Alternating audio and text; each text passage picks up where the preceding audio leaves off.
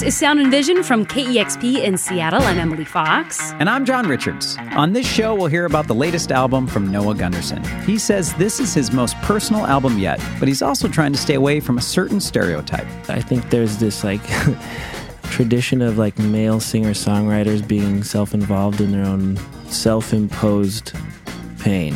Black Belt Eagle Scout will talk about her new album. It's called At the Party with My Brown Friends. As a person of color, I think it's really important to have people of color in your support group to, to help you feel even more supported and feel, I guess, some familiarity with life. We'll check in with Jeff Tweedy of Wilco about his new book and latest music. Most of it was written when his father died. I mean, what else are you going to write about? and it's a, it's a kind of a big moment in your life being orphaned. It really feels like you're an orphan even though you're 50 years old. We'll hear how Jay Som took her music to another level on her latest album. I think I sort of like accepted that albums don't define me. They don't define my sound and they won't define how I make fu- music in the future. But first, the presidents of the United States of America.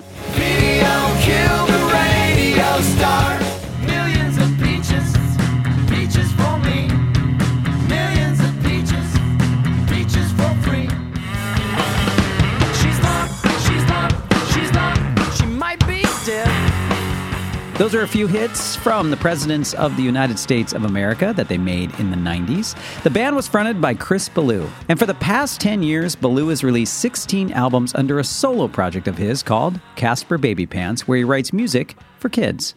Casper Baby Pants performed live at KEXP recently. He sang about his favorite food. I just want noodles and butter,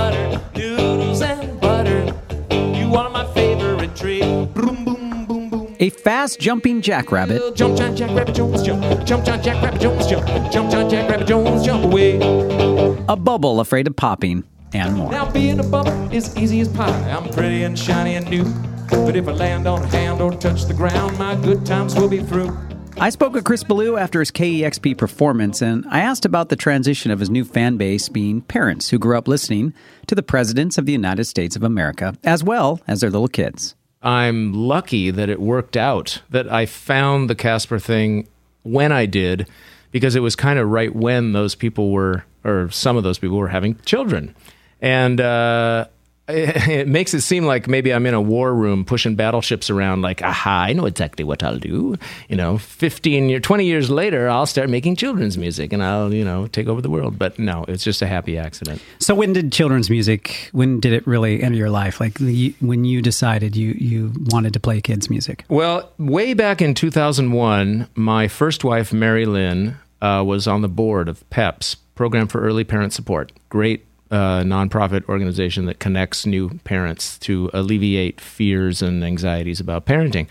And so they propose that I make a CD of classic nursery rhymes to give out at these, you know, group facilities, like uh, group meetings that these PEPS uh, organizers would have.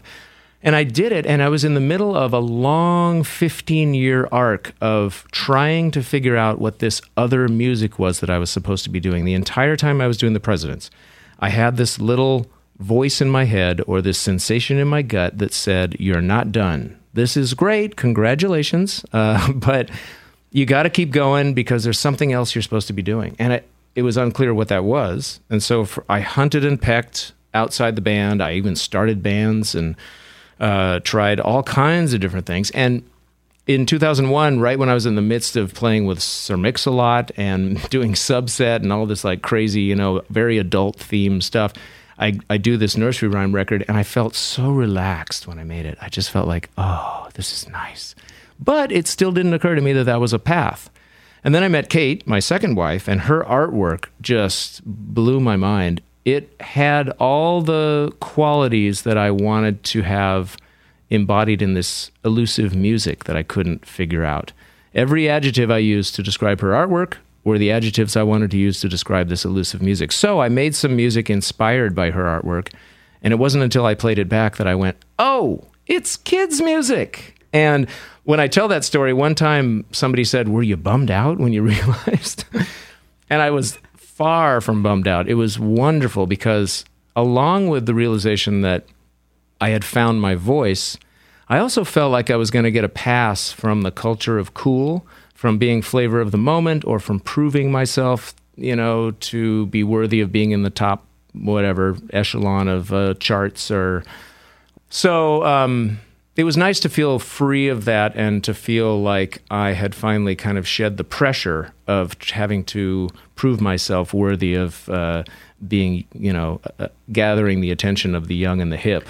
When you were in those moments, when you got through that and were maybe by yourself, maybe you're on tour or reflecting on what has happened here, the pressure, and I'm supposed to be something I'm not possibly, Yep. or is that when the pull of what you're supposed to maybe really be doing hits you? Uh, it hit me more then, for sure. But it's always been, for some reason, I've always had this uh, drive to find out who I am authentically musically. I, I kind of always had this drive to make um, the music that is most honestly me. I don't want to put on an artifice. I don't want to put on a literal costume or a figurative, metaphorical costume to or a mental uh, space to get on stage. I wanted to just be who I am. And so part of that was it took me a long time to figure out who I am and what I really want. Um, I only knew that the president's was almost it. You know, it was like 92% perfect. but there was something like, uh, well, part of it was that first record came out of a, uh, it followed my 20s, which were kind of a dark time. I had some, some sad times, as a lot of people do in their 20s. Um, bad choices, weird relationships, uh, family issues, kind of stuff. So, uh, I mixed who I really am, the Casper Baby Pants, really, the core, with this dark detritus that was left over from all these dark songs. And that's why the Presidents, I think, worked. It was this friction between innocence and innuendo, between innocent and uh, grown up themes. And that friction, the sparks from that friction made it happen. Do you have any itch to go back to that like stadium rock? I mean, I suppose the presidents really. like there's so many reunions and so much Yeah. money being thrown at bands to to get back to. Is that a thing in your world, or if, No. something you considered? Is that something you miss? We've already broken up and reunited. We've ju- we're just following the rock and roll brochure, man. We just we got it. You know, government issue. Here it is. Okay, have a meteoric rise, have hits. You know, without seeming to care at all. Um, make a lackluster second album. Tour until you're exhausted. Break up. We skip the drug and alcohol problem. yeah. we're just like cross that one out. Still time. Yeah. And then, of course, you know, five years later, reunite, make more albums, tour, play festivals. And then, uh, you know, then we just kind of, the, the breakup process the second time was much more enlightened. Were there people in your uh, universe who couldn't understand? Like you're leaving this for kids' music. Is there someone in your family, or maybe even in your band that, that had that thought? No, it's funny. Everyone close to me, when they found out this is what I'm going to do, was just like, of course. You know, like, right. But you know, when I was much younger, we would have family gatherings, and I had all these nieces and nephews, and I'd pull out my guitar and sit on the grass and play them silly songs and stuff. It's been in me this whole time, you know. And the presidents were really close. I mean, Dune Buggy, that's a Casper Yeah. song. Yeah. A little blind spider took the wheel. Navigating grass blades completely by feel. Got a sassy chassis, sparkle in the sun. All four small bald fat tires, rocking through the sand and burning up. Little dune buggy in the sand. A little blue dune buggy in my hand. You know, I, th- I toyed around for a minute with doing uh, Casper covers the President's album and, Oh. and like altering lyrics and reinventing the songs, but I've I tried a couple, and those songs need the friction. They they're fine as they are. So. When when the presidents were playing shows here in town and and um, and in the clubs, like you were the club level, just right on the edge of, of breaking through. Yeah. that was at a time where, where music was so dark here in the city. It was like a dark time. You had the the death of Kurt Cobain. You had the sort of grunge thing.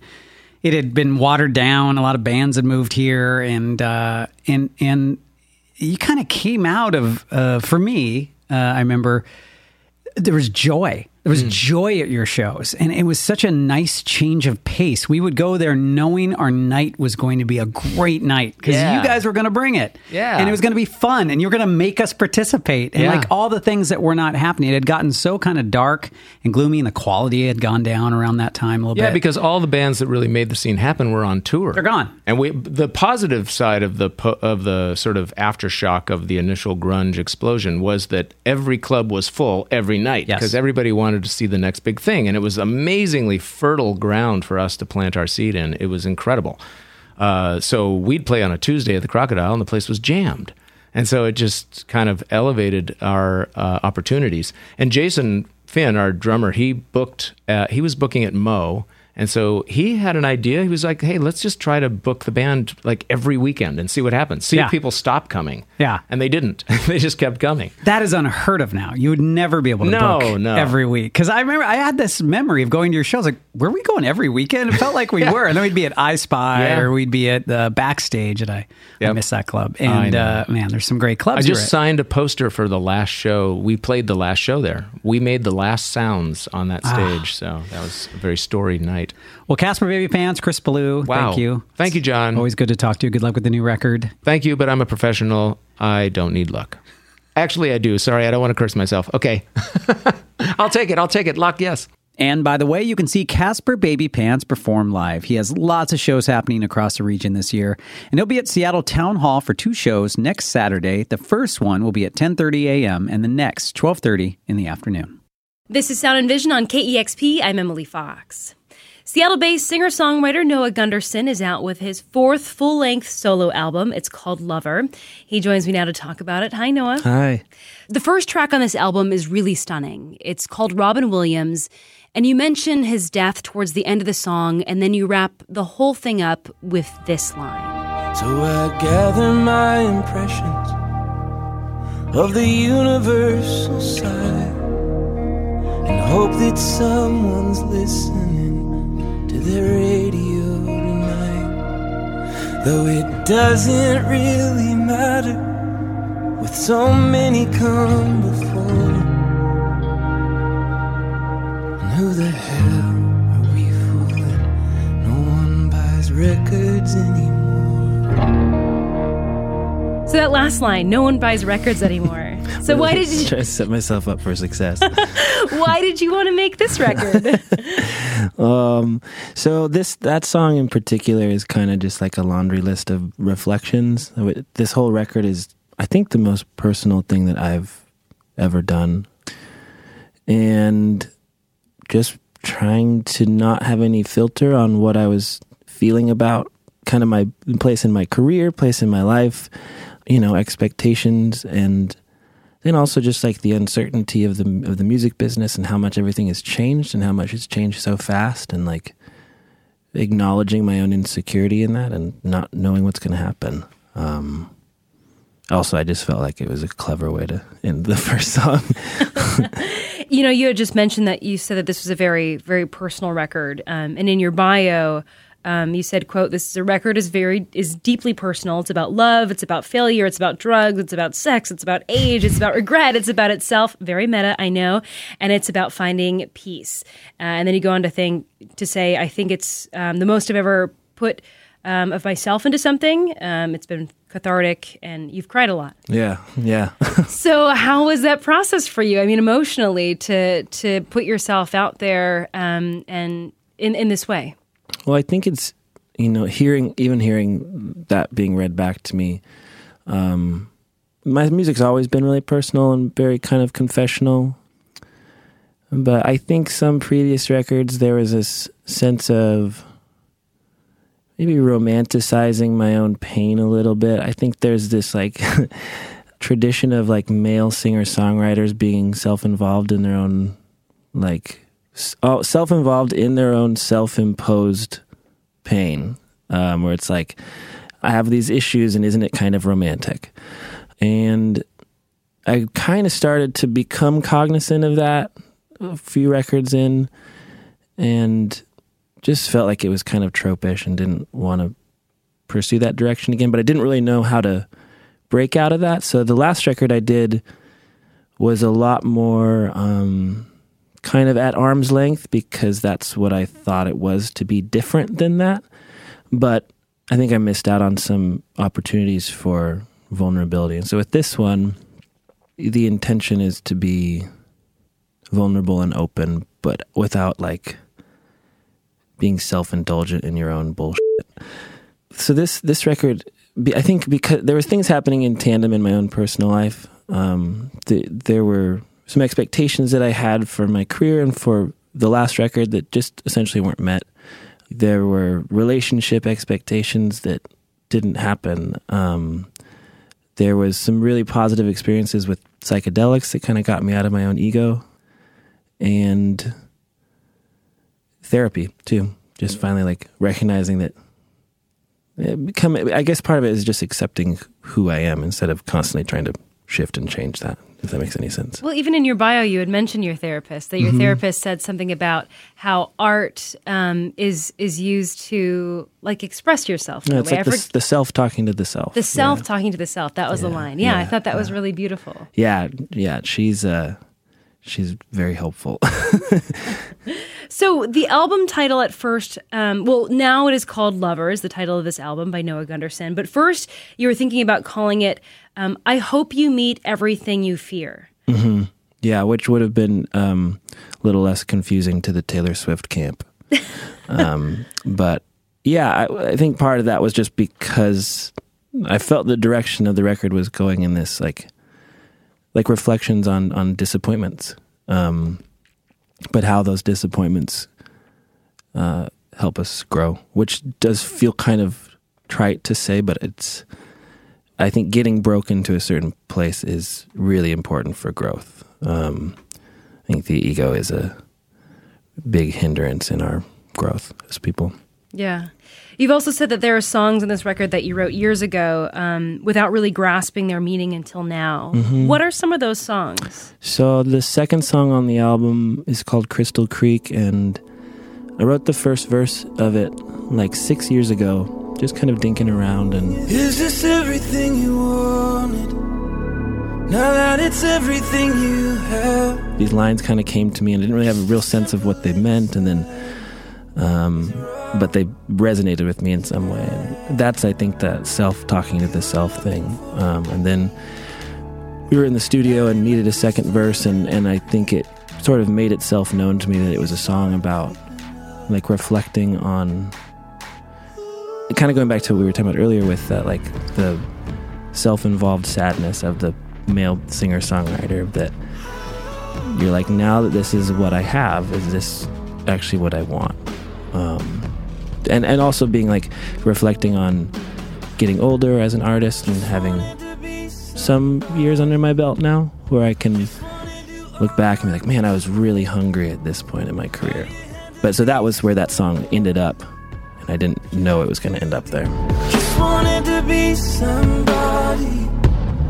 Just wanted to understand why you had to be so lonely.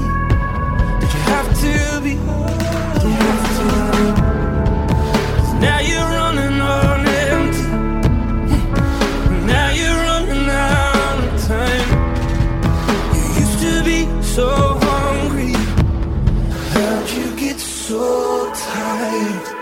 so? Another song that really stuck with me on this album is the song "Watermelon." Um, I, I find it to be about love, growing up, failure, and there's this line in there where you sing, My heart like a tattoo on an old tin drum.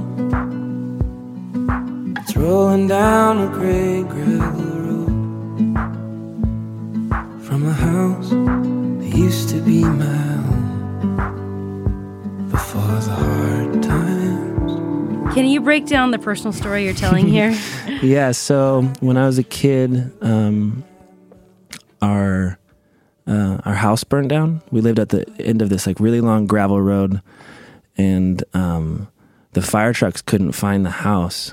So i ended up i was like i think i might have been 12 um, it was in the middle of the winter and like ended up like running down this gravel road to find the fire trucks so they could kind of get back up to the place and it's just this weird like pivotal moment in my life that I think of a lot. Um, and I think the analogy is that you know that uh, as you know like as a literal home burning down. Um, so yeah, That must have been crazy. I mean, that must have been really hard. I mean, Mm-hmm. how was your family impacted by that fire? we all uh, thankfully everyone was safe. There was no one was hurt, um, and they rebuilt.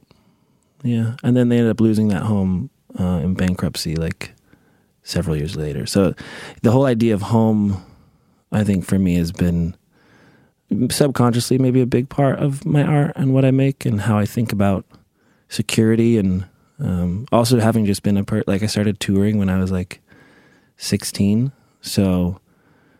I think there's been a part of me that's always wanted home, but always felt very disconnected from it. Um, and then that song in itself kind of ties that w- wanting familiarity and home with a person um, and the kind of unreasonable expectation that can put on another person, and then uh, the whole idea of monogamy and how that's couched in connection and how it's always been a problem for me. Yeah. Um, So a lot of these songs are just kind of fragmented, scattered thoughts that all ended up uh, attached to certain melodies. Yeah. Well, I'm curious. So you're about 30, yeah? yeah, I just turned 30. I feel like that was a big decade. I just turned 30 about two years ago, and I feel like that was a part of my life. I mean, especially as a woman, being like, okay, how am I going to set up the rest of my life? Totally. Am I going to be a child bearer? If so, how do I figure that out? You know, Mm-hmm. and, and and it's like, okay, I'm not in my 20s anymore. I can't go out and party and do all these things. I need to figure out like how am I going to set roots and what Yeah. does that look like? And you like start to be like you don't you're not invincible anymore. And it kind of there's a few, you know, some physical things that happened in the last year or two where I'm like, "Oh, shit, I'm not I'm I'm going to die eventually." and I I The do gray hairs start popping oh up. man, yeah. there's a lot. Um, but at the same time, it's really great to be in the space where like I feel like I, I'm not a kid trying to be somebody as as much, and feeling a little more grounded in who I am, um, with the with all the flaws. I'm speaking with Noah Gundersen, and actually, one of the tracks on your latest album is called Older. Let's take a listen.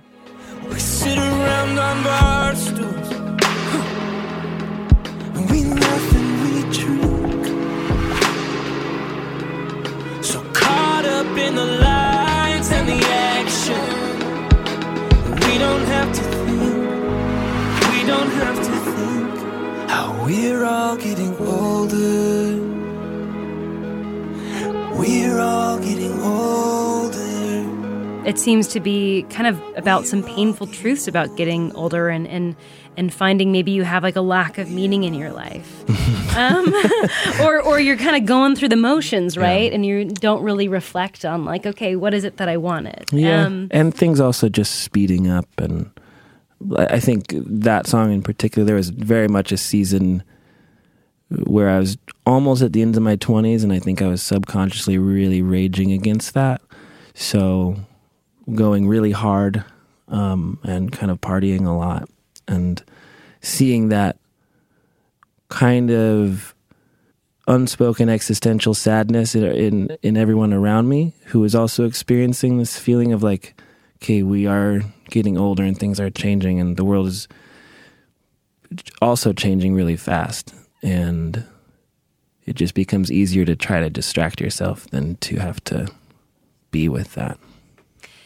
Do you have a, a favorite song on the album, like either a song that you love just sonically or a song that really means a lot to you personally? Um, Kamikaze, the last rec- song on the record, is like a pretty intense personal one for me about uh, a, a relationship that I put a lot of work into that ultimately didn't work out.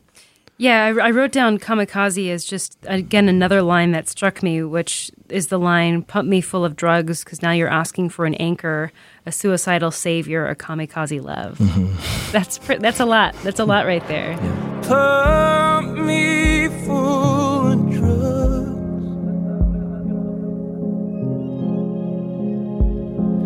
Cause now you're asking for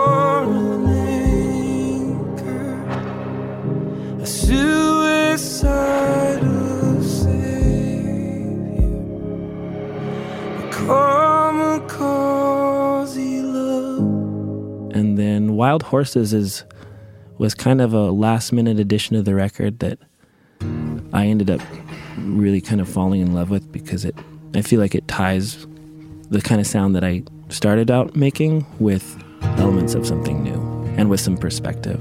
So I've been speaking with Noah Gundersen. His latest album, Lover, is out now. Thanks so much for joining us today. Thank you. So to my senses.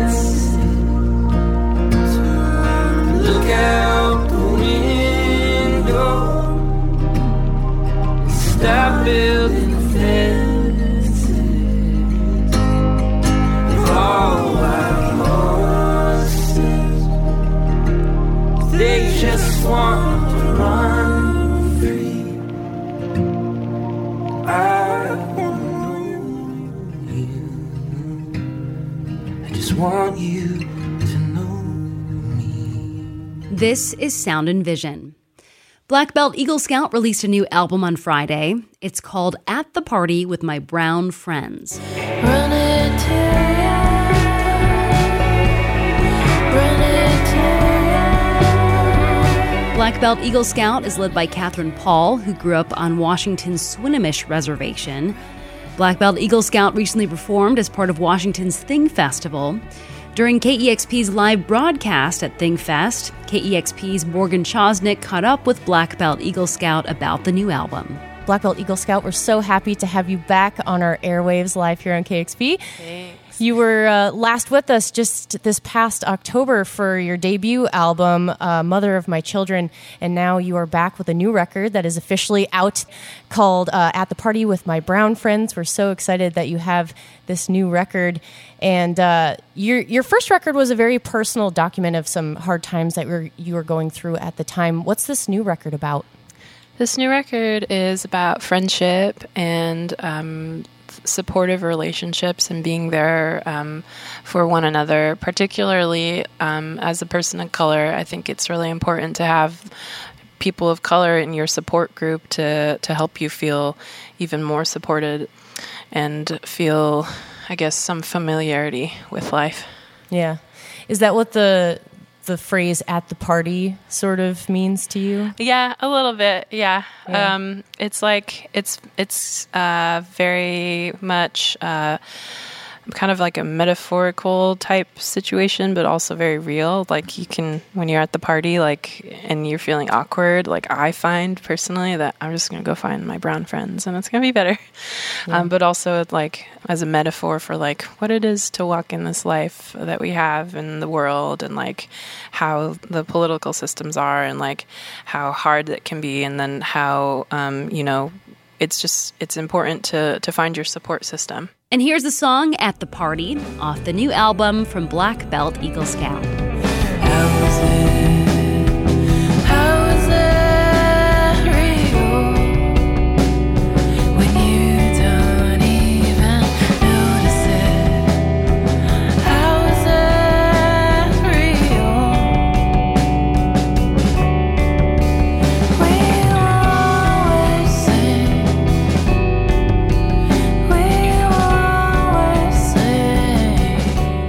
This is Sound and Vision. I'm John Richards.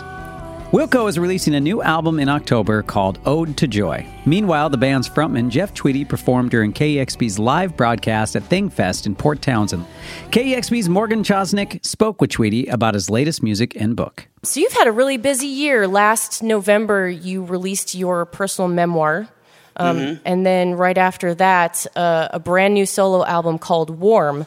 And then on Record Store Day, released another one, Warmer, which was officially Right. released this summer. Um, what was the whole? Did you write the book before you wrote the two solo albums, or, or did they kind of come together at the, The- same time?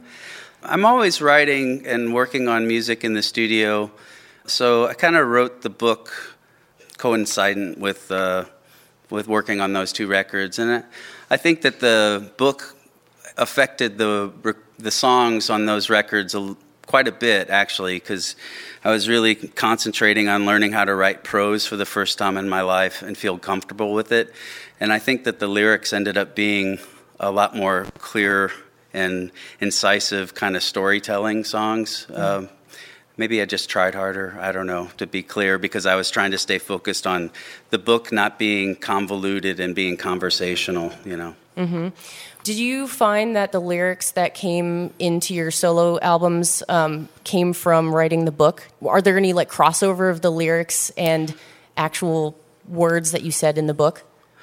I'm sure there is. Uh, I think that if the book was written in a few years, you know, from now, or had been written a few years from now, I probably wouldn't have written as much about my father dying because it, it happened at the, you know, right when I was finishing the book. And I think a lot of the songs on the both the, the, the warm and warmer record ended up being about, you know, that kind of reflection. So it's hard to say. I mean, what else are you going to write about? and it's a it's a kind of a big moment in your life, being orphaned. At Yeah. event, you know, it it's it really feels like you're an orphan, even though you're 50 years old. So Yeah. The person who gave you life. Yeah, Yeah. that makes sense. yeah. Where did the title "Ode to Joy" come from for for this Beethoven. record? Well, yes, but for you, what does it mean to you for this record? Um, it was. Uh, I think when I make uh, songs up and I put them in my phone, like a little uh, voice memo, a lot of times I'll just give them stupid names. And there was a song that ended up being called "Before Us" on the record that I'd called "Ode to Joy" forever because it was just. It felt m- morbid, it, and and then um, we started calling the record that for some reason and and we couldn't come up with anything that felt like it was as appropriate because it's um it can be a little bit of a harrowing record. It's a it's it's a there's some discomfort to I think the way that the the the sonic landscape unfolds on that record. But at the same time we all felt very joyous about discovering those sounds so it felt not ironic. It wasn't meant to be, this is the most depressing e- record ever, so we're going to call it Ode to Joy, which is what my youngest son, Sammy, was afraid of. He was, he was fearful that people would take it that way. Yeah. Um, he wanted the record to be called The Trouble with Caring, Hmm. which. That's uh, really good. Yeah, that's a good title too, but I thought that that was a little bit too, too on the nose. Yeah. You know, Yeah. I, I felt un, I felt uncomfortable with that. it was my it was my title. I had pitched it to him, but he uh, he he latched onto it and was he, yeah he almost disowned me. That was Jeff Tweedy of Wilco at Thing Fest. Wilco's upcoming album, Ode to Joy, will be released in October. Here's a single off the record. The song is called Love is Everywhere. Beware.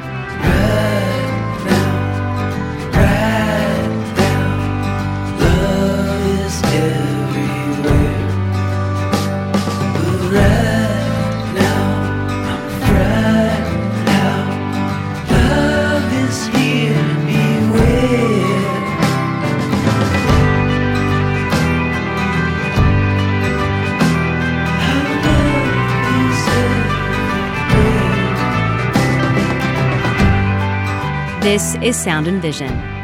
Jay Som is out with a new album. KEXP's Dusty Henry has this profile.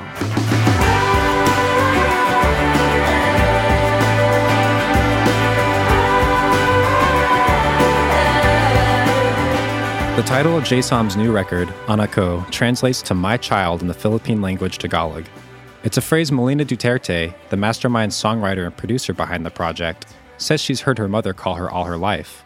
A term of endearment, of love and comfort. Just the way she greets me all the time, just like asking me how I am. She's like, "Hi, Emiko, how are you?" We're like, "Hi, Emiko, I miss you." Anak Ko is an album created amidst and from change in Duterte's personal and creative life. Given that, tying the album together with something warm and familiar feels like an understandable choice. In the last two years, Duterte has uprooted herself from her hometown of Oakland, California, and set off for Los Angeles. Coupled with eight months of touring, writing, and pursuing a multitude of projects, Duterte is anything but idle. Her life and environment have changed, and naturally, the music will flow in that direction as well. Jay Som's last record, Everybody Works, moved in a breathless, dreamlike haze, as you can hear in songs like Remain.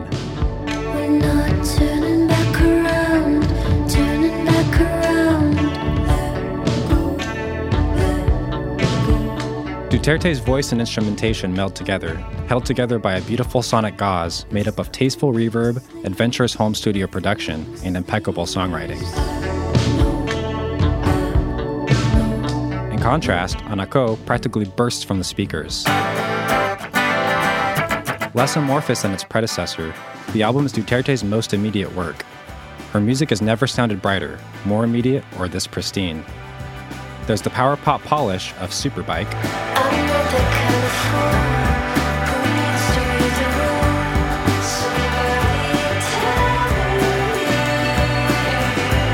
The blissed out banger Devotion that rivals any top 40 spectacle.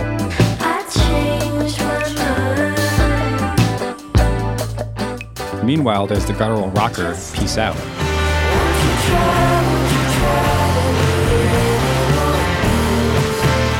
The acoustic surge of Crown showcases just how much bite her songwriting packs.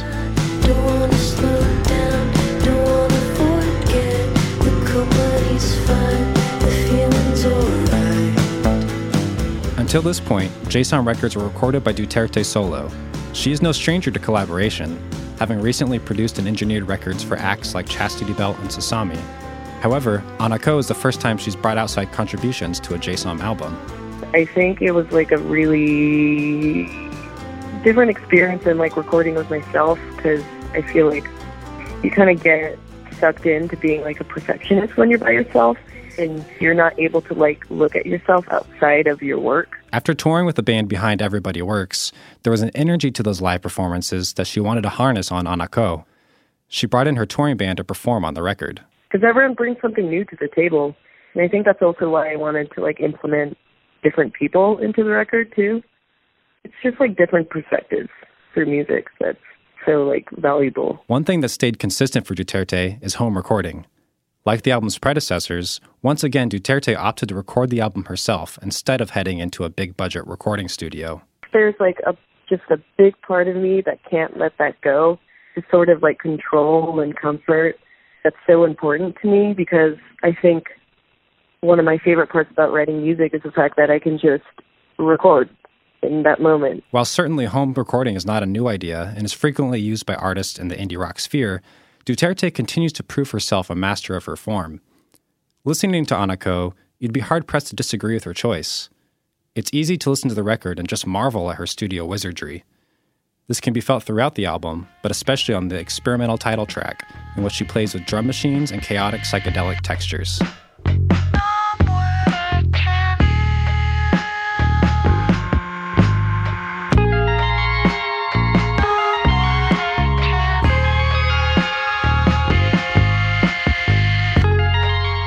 Going through this period of change and recording this album, Duterte continues to not just look forward, but embrace the idea of change. I think I've sort of like accepted that albums don't define me. They don't define my sound and they won't define how I make fu- music in the future. Duterte says she's always looking to improve her skills as a songwriter and producer. But listening to Anak Ko, it's clear that she's already excelling with another adventurous and gorgeous suite of Jay Som material. Her sound continues to change and grow, but she's consistent in crafting records that sound spectacular and backed with tender, honest songwriting. For KEXP's Sound and Vision, I'm Dusty Henry.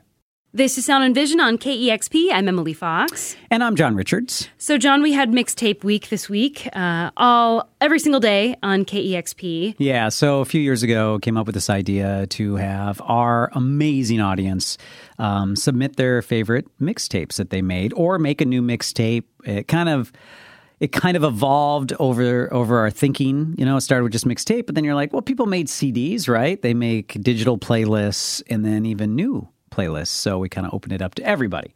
Um, and so we put it out there in July, like, please submit. We had no idea with these new themes we come up with if anyone's going to send anything. Well, we had an onslaught of mixes, and it was very cool. You become the DJ. And uh, we went through them, had a lot of fun trying to figure out like what the best mixtape was, but also just which mixes which stories would be great to hear on the air what songs would bring you back what deep cuts haven't you heard in years or just what what like time capsule we could jump into and we jumped into a lot So, I mean, you being a DJ, you work with mixes every single day. what makes a good mix or a mixtape in your mind? Well, you know, and, and and to get back to that, like that's how I became a DJ. You know, when I was a kid, I made mixes. I had dual cassette player. Um, I would make CD mixes and I give them to friends, and people liked them. So I kind of was going off that. You know, what when we made mixes for each other, what what made a great mixtape? To me, there's little things. You know, this is like High Fidelity. If you've seen that movie and John Cusack, we should throw in some clips because there's amazing quotes in there. Like he he nails uh, in that movie uh, from the book uh, just how you make a mixtape, the art of the mixtape. Anyway, for me, it's like you got to have a strong opening track that sets the tone. You have to have that ending track that brings it all home with whatever you're trying to achieve in this mixtape. I don't care if you're just trying to expose new music or it's a love mix or a breakup mix or a, you know, life is good, life sucks, uh, road trip, whatever it is, right? So you got to start strong, you got to end strong, uh, like in life. But in the middle there, that's where really, you know, the winners are set apart from the others. You got to have that deep cut. You got to have that discovery song that you've you've from a from an artist you've heard of, but you've never heard that song maybe, or it's been years. And we had a lot of those. You got to have that, uh, but you got to have that like that that mix, like the the rhythm and the beats are close to each other. You don't have to be dead on, but you got to keep that flow going. You can't just be abrupt. And if you are abrupt, you got to do it right. Like we had a Judy Garland mix into Audioslave from someone this week. That could have been jarring. Nope, it was. It, it worked. So Judy Gar, we had a John Denver mix uh, out of the Pharcyde. So hip hop and John Denver worked because the way they put them together. So it's how you flow. It's your message. It's those deep cuts maybe you you can sneak a classic rock song in there. That was always a thing I would do. You know, suddenly an AC/DC song would show up. Stones always worked. Uh, and then there's certain like um, not all had to have the you know seminal songs in there. But do you know what the number one song was in the mixes that came in? No, what is it? Love will tear us apart, Joy Division. That makes Oh, sense to me. yeah. that could go on so many different kinds of mixes. The band that was on there the most, The Cure. Uh, REM was on there a lot. These are bands with a massive catalogs. They were huge at the time when tapes were being made, mostly, right? Um, before technology just ruined us. and uh, so you We didn't you- have to work for it anymore. Have- yeah, there's yeah. You really don't work as hard, right? So it's kind of neat that we get people working again because there was a lot of uh, new mixes as well. So it's how you mix the music. It's those secret songs, those ones that jump out at your flow, but it's also the way you present it. It's the way you write the track listing. It's the way you put the art on there, even if the art is the track list.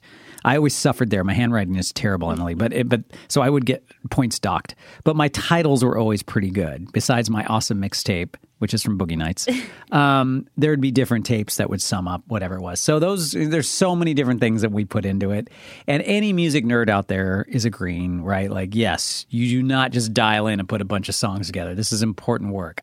So we're gonna. I reached out to a lot of um, folks that submitted mixtapes this week. We had more than 350 submissions, um, and and I was looking for people's stories because that was a part of Yeah. this submission process of what is the story behind the mixtape. And there were some really powerful stories um, this week that came in this week. So so here's just a few of those stories um, and the songs. You know, maybe a song also that was a part of that mixtape. Hi, my name is Natanya. I am from Seattle. And uh, the reason I was so excited to make a mixtape was um, in the past year, I've been processing the passing of my father and really thinking a lot about the things that I still have to hold on to from him, you know, his legacy. We had a really rough relationship. He is a child of trauma, so therefore I am a child of trauma. And while we never really spoke about our mutual love of music, it's so integral into my memories about him and even in his final months of his life when he couldn't talk and he couldn't eat and take care of himself. If you put his headphones on him, his hands would move like they always did, conducting the symphony or just resonating physically with the music. And so, one of the songs that I had to put on the mixtape for me was Reckoner, this song that it's like my whole body just vibrates with the beauty and the movement of that song. And so, it's songs like these that I can carry forward throughout my whole life, knowing that I have this part of my dad with me wherever I go. Because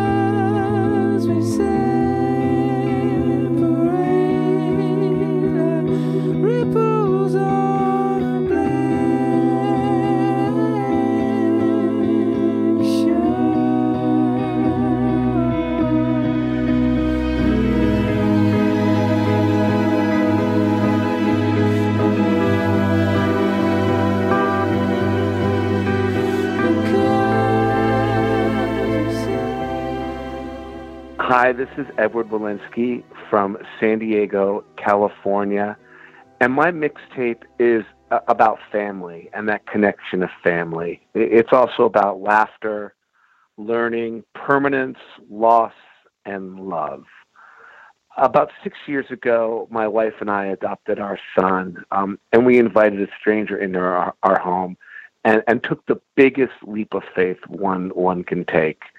The thing about our home is that there's always music on. It's what my wife and I bonded over when we, we first met. And this music is what helped us connect with our son. It, it gave us a common dialogue, um, uh, a shared language uh, that enabled strangers to, to communicate, which is what music really, really does. It, it helped them connect with us, and it's over the years turned into a ferocious, un, unwavering love. The uh, mixtape I submitted was a, a, a family collaboration. It's a, a snapshot, if you will, of our family. It, it, it grows and shrinks. New songs are added. Others are deleted. The order moves around. It's not necessarily clean. In fact, it's messy.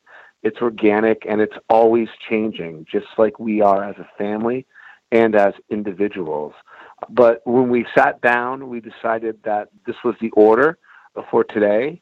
Tomorrow, just like our family and just like us as individuals, we will be different. Uh, one of the songs that really sticks out to my son, who is very independent and strong willed, is It's My Life by the Animals. He loves the chorus It's my life. I will do what I want. It's my mind, and I'll think what I want. I've been dealing with that statement ever since he was a little one, and I'm sure we'll be going to therapy about it.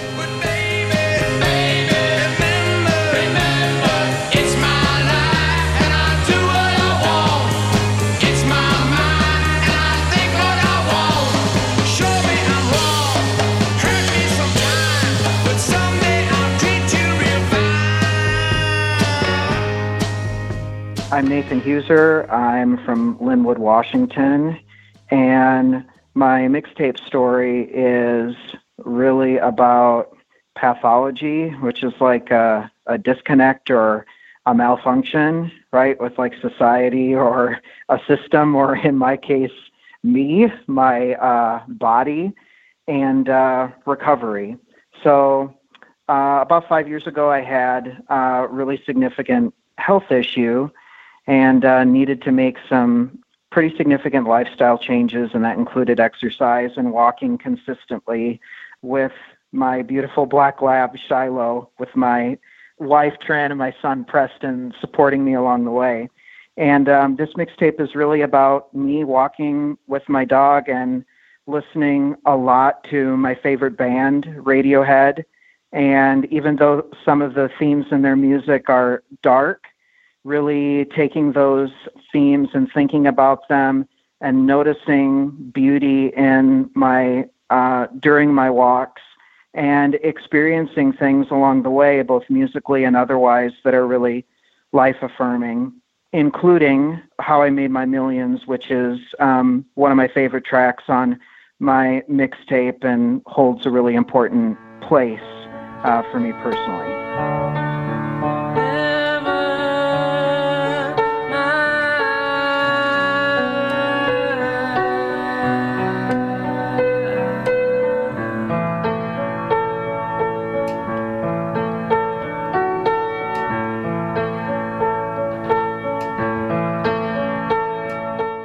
I'm Jamie Alls, and the mix that I submitted was called Jim's Kentucky Hybrid.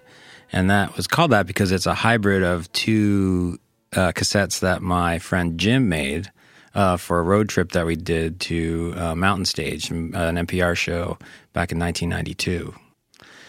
So Jim had way better taste in music than I did, and I was into synth pop and stuff. And he and on these on the tapes that he had made with Graham Parker and Robyn Hitchcock and Daniel Lanois and all these great uh, songwriters that I had never heard of.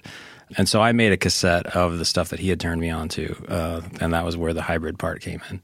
So anyway, uh, that was sort of the end of the story until the following year. I decided to move to Seattle, and Jim was going to go with me. He had never been to Seattle, so he flew out here to check it out. And while he was out here, he went on a solo hike up Mount Angeles at Olympic National Park.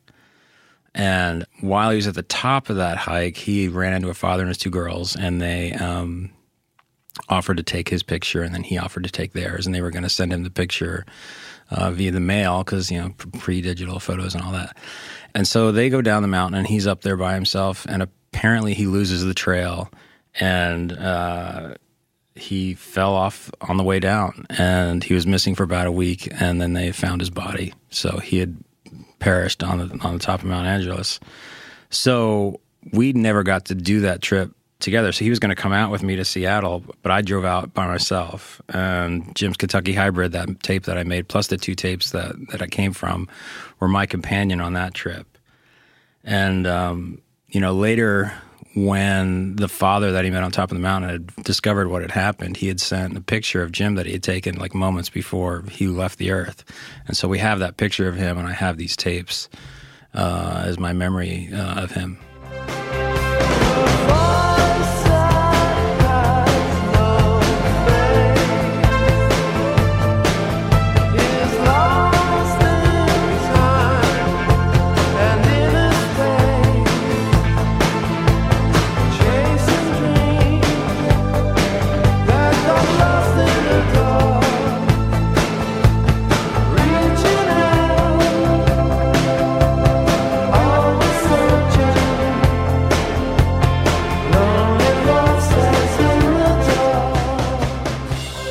To everybody who submitted their stories. Jamie Alls here from KEXP. Man, his if you've seen those pictures of his friend who died, it's pretty amazing.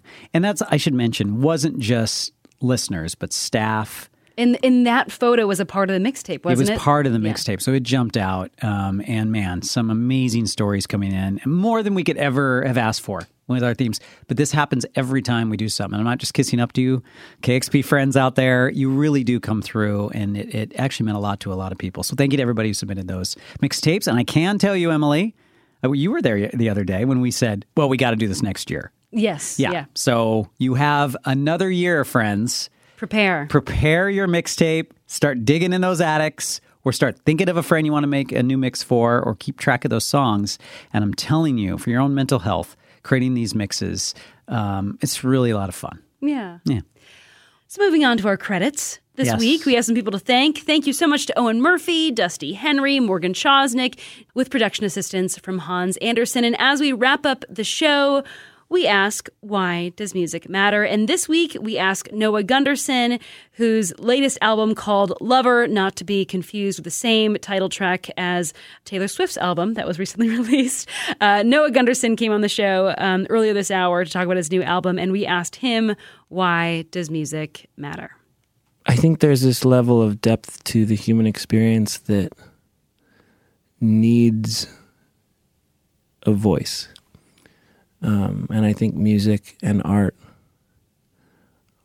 are abstract enough, but still grounded in something material that allow people to feel validated or even just to understand their own experience as a human being.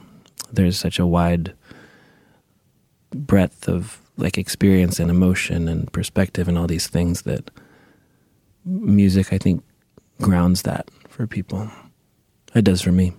Well, that was Sound and Vision. Thanks so much for listening. And please subscribe, rate, and review wherever you get your podcasts. It makes a huge difference, lets other people know about these shows. If you want to go the extra mile, you can always give a one-time $20 donation at kexp.org slash sound. Thanks again. See you next week.